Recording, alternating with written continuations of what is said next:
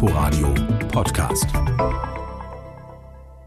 Mit Ute Büsing in unserem Literaturmagazin stellen wir Ihnen heute zwei deutschsprachige Neuerscheinungen vor.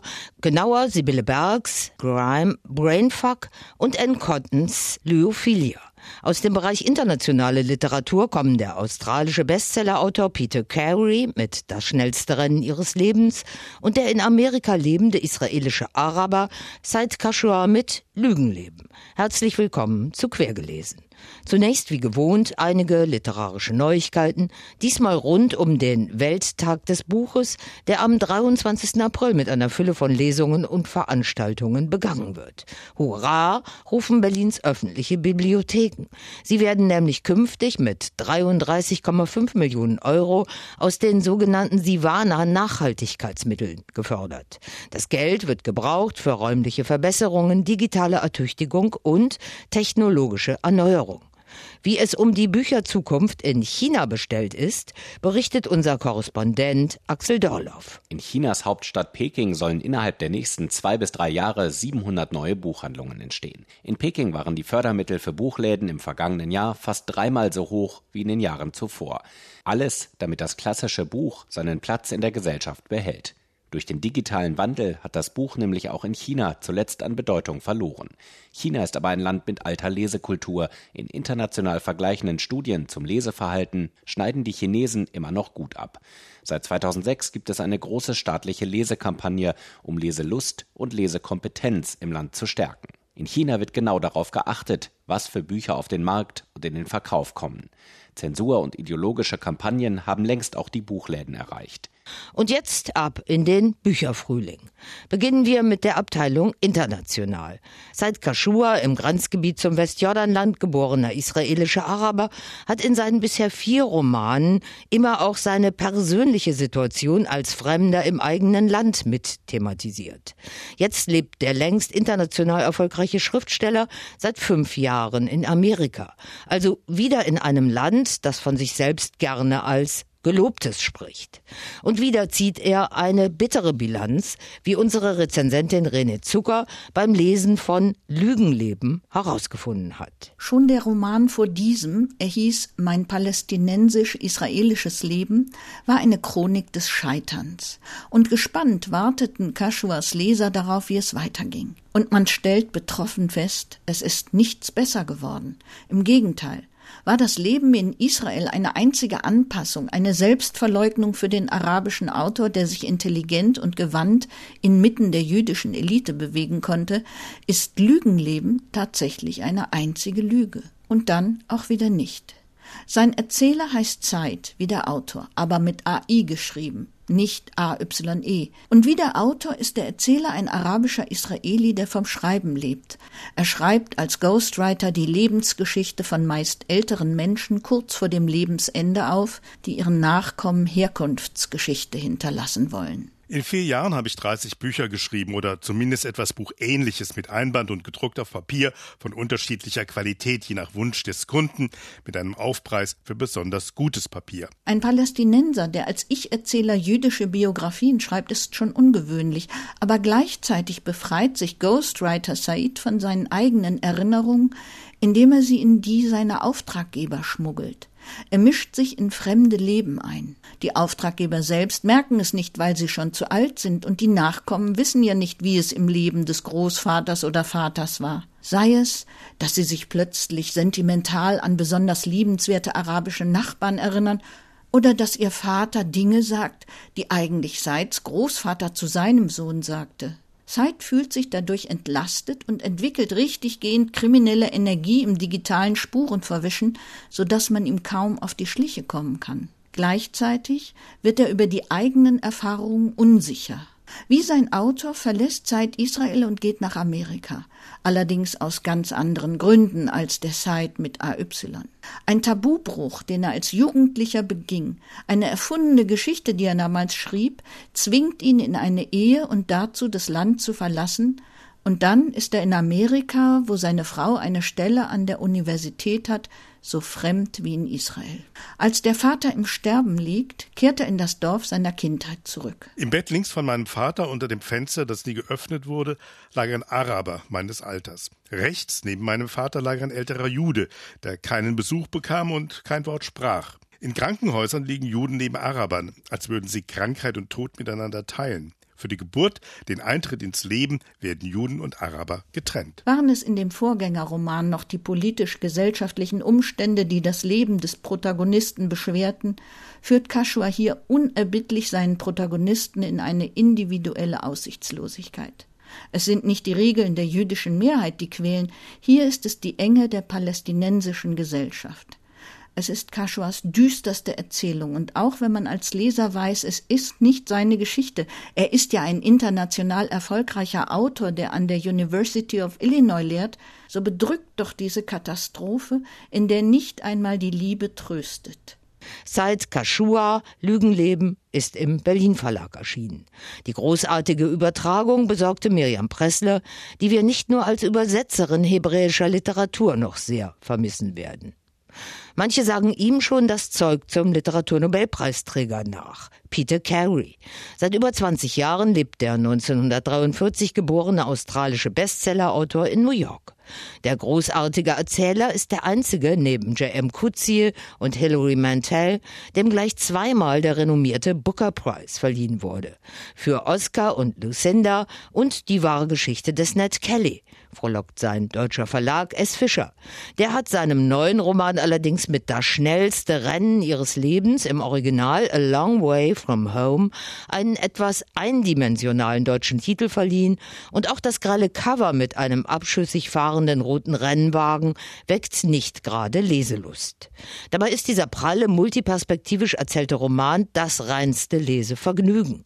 Peter Carey erzählt anrührend von einem wilden Autorennen durch Australien 1954 und einem dabei als Navigator eingesetzten jungen Mann, der mehr oder weniger zufällig seine wahren familiären Wurzeln entdeckt. Und die liegen im Outback bei den in den 50er Jahren noch stark diskriminierten und abgeschotteten Aborigines. Als wir hörten, dass sie auch die Horrorpiste genannt wurde, stellten wir uns vor, dass sie wegen des Straßenzustands so hieß.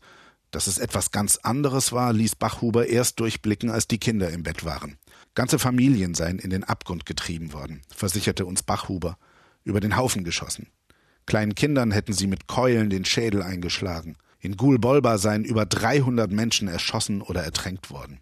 Zerstreuen von Aufständischen, habe so etwas geheißen. Peter Carey zeichnet sich schon immer dadurch aus, dass er seinen Figuren mit großer Sympathie und Neugierde begegnet und sie auch so, wie mit kurzen Pinselstrichen oder filmisch genau, porträtiert. Im Mittelpunkt stehen diesmal Irene Barbs, die Ehefrau des besten Autoverkäufers im Südosten, die ihrem selbstverliebten, mit Gaunern verbandelten Mann die Teilnahme am Redex Reliability Trial, dem härtesten und mit über 10.000 Mal Meilen auch längsten Rennen für hochgetunte Privat-PKWs auf dem fünften Kontinent abtrotzt. Wie sie die Piste, ihren übergriffigen Schwiegervater und die Vorbehalte einer ganzen Gesellschaft gegen eine Frau im Blaumann und in einer eindeutig Männern vorbehaltenen Rolle überwindet, ist einfühlsam und witzig beschrieben. Der zweite Erzählstrang des hintergründigen Buches gehört Willi Bachhuber, einem schlagsigen Blondschopf, der sich schon als Kind adlige deutsche Vorfahren herbeigeträumt hatte. Als Provinzlehrer frisch gescheitert, schließt sich der kartografisch beschlagene Arin Barbs und ihrem Mann beim Rennen als Navigator an. Natürlich hatte ich jetzt endlich begriffen, dass die gesamte Kultur der Aborigines auf dem Land basierte, auf ihren Reisen, auf Pfaden, die nun von Zäunen zerschnitten waren. Nun verstand ich auch, dass Quamby Downs eine Art Gefängnis war, in dem es oft unmöglich war, der moralischen und religiösen Verpflichtung nachzukommen, das Land zu singen. Und wenn man das erst einmal wusste, dann lag der Grund für die entsetzliche Apathie dieser Menschen auf der Hand. Sie waren Vertriebene, man hatte ihnen den Sinn ihres Lebens genommen. Auf knapp 500 Seiten legt Peter Carey Schicht um Schicht zwei Familiengeschichten frei. Die eher alltägliche der Bobs aus dem unteren weißen Mittelstand und die sehr besondere von Willy Bachhuber.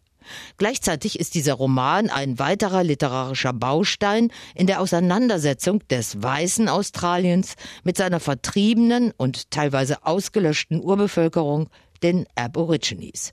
Unbedingt lesenswert. Peter Carey, das schnellste Rennen ihres Lebens, erscheint in der Übersetzung von Manfred Allier und Gabriele Kempf Allier diese Woche bei S. Fischer. Harter Schnitt hin zu deutschen Neuerscheinungen. Zunächst zu Sibylle Berg. Sie saugt regelmäßig mit Spiegel Online-Kolumnen und zuletzt am Berliner Gorki uraufgeführten Theaterstücken, in denen sie ihre Suaden für die Bühne verdichtet, für Aufsehen. Auch als Romanautorin hat sie Erfolge vorzuweisen, zum Beispiel mit Vielen Dank für das Leben. Ihr neuester Roman Grime Brainfuck ist eine in die nahe Nach-Brexit-Zukunft projizierte rüde Abrechnung mit der Gegenwart. Meine Kollegin Nadine Kreuzhaler hat diese Dystopie gelesen. Grime, das heißt übersetzt Schmutz. Und mit Schmutz kennen sich die vier Kids gut aus, die hier im Mittelpunkt stehen. Sie wohnen in einem kleinen Kaff in der Nähe von Manchester, in Sozialsiedlungen und Hochhausblöcken. Ihre Eltern schlecht bezahlt oder arbeitslos, überfordert, nicht da oder zugedröhnt. Das ist die Geschichte von Don, Peter, Hannah und Karen. Sie hatten einander erkannt als Außenseiter, als Randgruppenerscheinung, als Aussätzige, und das war erstaunlich genug, denn normalerweise erkennen sie einander nie, die am Schulhofrand stehenden. Was sie eint, ist auch ihre Herkunft und die Liebe zur Grime-Musik, ein wütender Soundtrack, der im Hintergrund mitläuft. Aber auch der Hass auf bestimmte Leute in ihrem Leben, die ihnen übel mitgespielt haben. Sie gehen nach London, besetzen eine alte Fabrikhalle, planen ihre Rache und beschließen, aus dem System auszusteigen. Dazu gehört auch ihre Smartphones, Endgeräte genannt, wegzuschmeißen, denn in der nahen Zukunft des Romans ist die totale Überwachung Realität. Chips unter der Haut, Kameras überall, ein Punktesystem für soziales Verhalten und Fitness-Tracker. Die Digitalisierung, ein Brainfuck. Milliardäre wissen die Frustration für sich zu nutzen, die Demokratie schafft sich ab, Roboter ersetzen Menschen. Geschrieben ist das alles in einer Art Protokollstil, durchzogen mit Statusmeldungen zu Charakteren und Randfiguren.